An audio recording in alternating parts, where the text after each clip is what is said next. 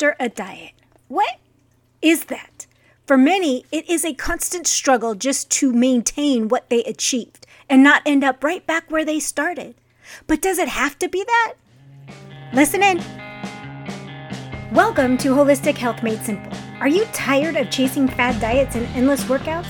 Frustrated and confused by the conflicting advice on health and weight loss? Well, you're not alone. I'm Jolene, a nutritional therapy practitioner, and I'm here to guide you on a different path through holistic wellness. Together, we'll blend ancestral wisdom with scientific principles, making health and weight loss a reality.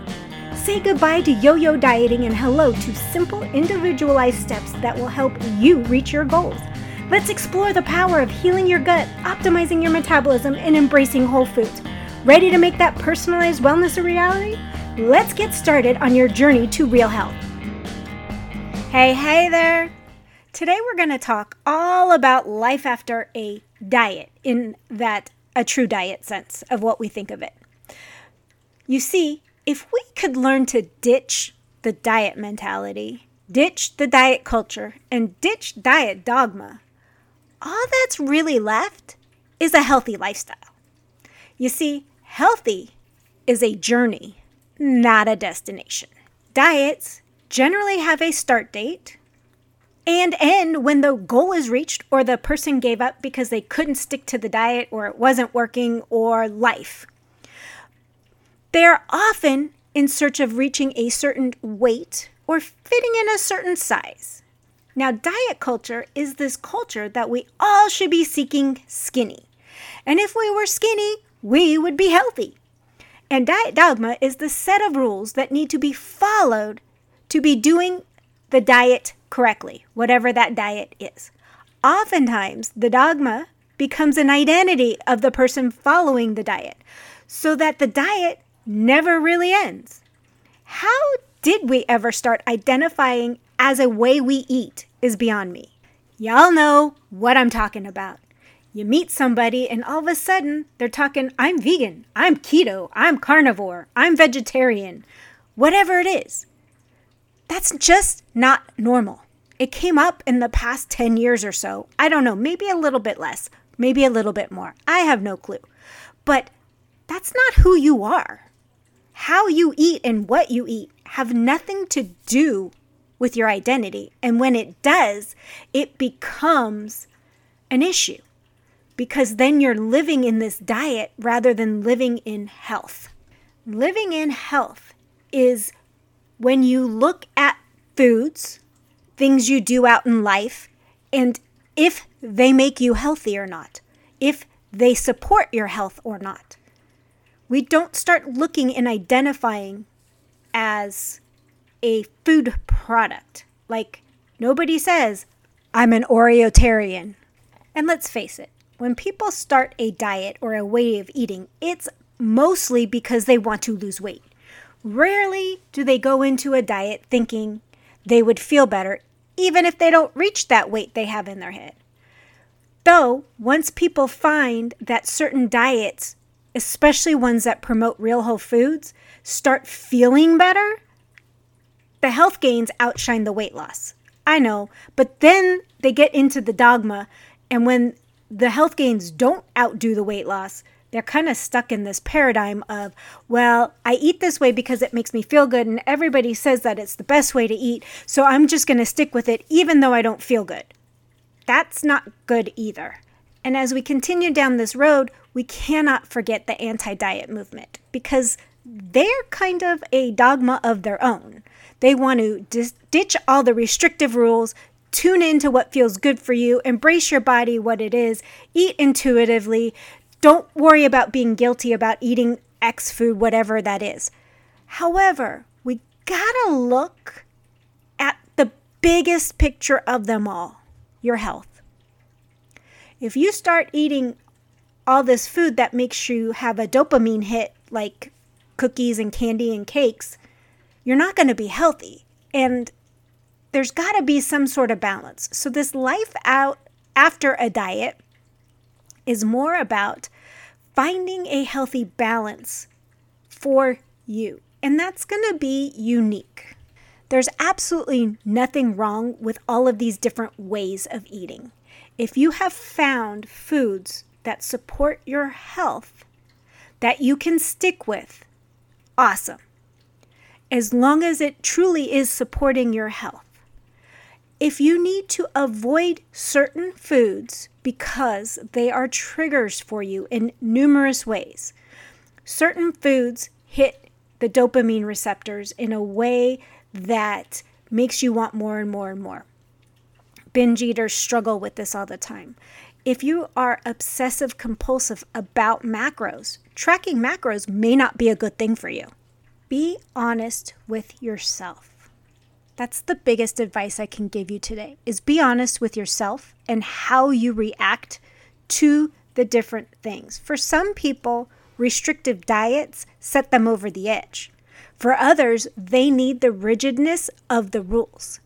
But here's the bottom line as a nutritional therapist, I cannot stress this enough. You have to eat properly to support your health and your body and what's going on inside of it at the moment. We cannot go for gratification all the time. Sometimes we do have to restrict to get symptoms under control, to actually feel better. A healthy body will release the weight. An unhealthy body will only lose it to find it again. I said that last time. I will keep repeating that because it's nothing truer than that. But what do you need to do to get off this diet roller coaster and live a life after a diet? And life after a diet sometimes means you haven't quite reached your goals yet. And that's okay we can work without a diet to reach our goals. I like to rephrase the term diet when I work with people into tools. There are certain tools and protocols we use to reach our goals, but they aren't a set diet. They are there to support our nutritional needs to reach the goals. And then we look at everything and the big picture of is this going to help me maintain where I'm at, make me backslide, or help me progress forward and feel even better? There's a lot of influence out there that will talk about biohacking and this little thing and, and far out things that you look at and you're like, that's just weird. Or some of you are like, want to do that and not address the foods that you're putting in your body. The thing is, is everything goes back to what we put in our body our foods. And then it goes to exercise and then toxic loads. But we got to start with what we're eating and if we're giving our body the nourishment it needs. It starts there. If you could stop looking for a diet and a quick fix to get you to what your goal is of weight loss and start looking at your health first, everything will become easier down the road. It will be a lifelong journey, but an easier one. We make it harder on ourselves by looking for quick fixes and jumping from diet to diet rather than just fueling our body with nutritious foods. That is the first place to start. And then go to hydration. Two very simple, effective ways to make a world of difference. And thirdly, move your body. It's that simple, people. Then we can get into the extra stuff of optimizing sleep, reducing your stress. But if you are not nourishing your body, staying hydrated, and moving it, the rest isn't going to get you very far. I mean, this is starting to turn into a truth bomb episode, but let's be real. Stop looking for these fixes that just make you on this roller coaster of up and down and up and down. We look at ways to hack our glucose or we look at ways to hack our body fat. Well, what about healing your body from the inside out? Once you get this healthy lifestyle down for you, eating intuitively is not that difficult, but it requires nourishment. It requires everything in your body firing properly so you know when you're hungry and when you're not. when your body's thirsty. All of that comes from a healthy body, not a quick fix. Yes, some people might always have to track, or they might be too scared not to track. They might have lost the ability of seeing what a serving is. I get it.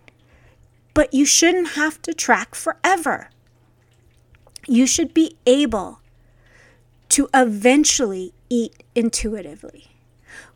We should find the foods that support our body. When we do that, eating intuitively is easier because we're not putting in the things that aren't nourishing us and making us hungrier and hungrier. It's that simple, people. Eat real food, drink your water, move your body, and ditch the diet mentality. Ditch the diet dogma. I know the last episode was on keto, but like I said, it's a tool. It's a tool to get your body running efficiently again. I have many tools up my sleeve that I work with. Many tools, but they are not meant to become your identity, to become your lifestyle.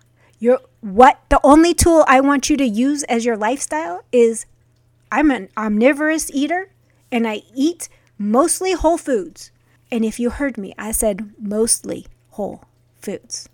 There is room to splurge here and there, but the bottom line always will be giving your body proper nourishment. On that note, friends, I'll see you next time. Bye. Thanks for listening in today. I hope you got some nuggets to take on your health journey. Remember, this podcast is for educational and entertainment purposes. No medical advice is being given. By listening to this podcast, you agree to the full disclaimer, which is linked in the show notes. If you found this podcast helpful, could you take 30 seconds and leave a review? Your feedback means the world to me and it helps others discover my show. Once again, thank you for being part of my community. Until next time, have a blessed day.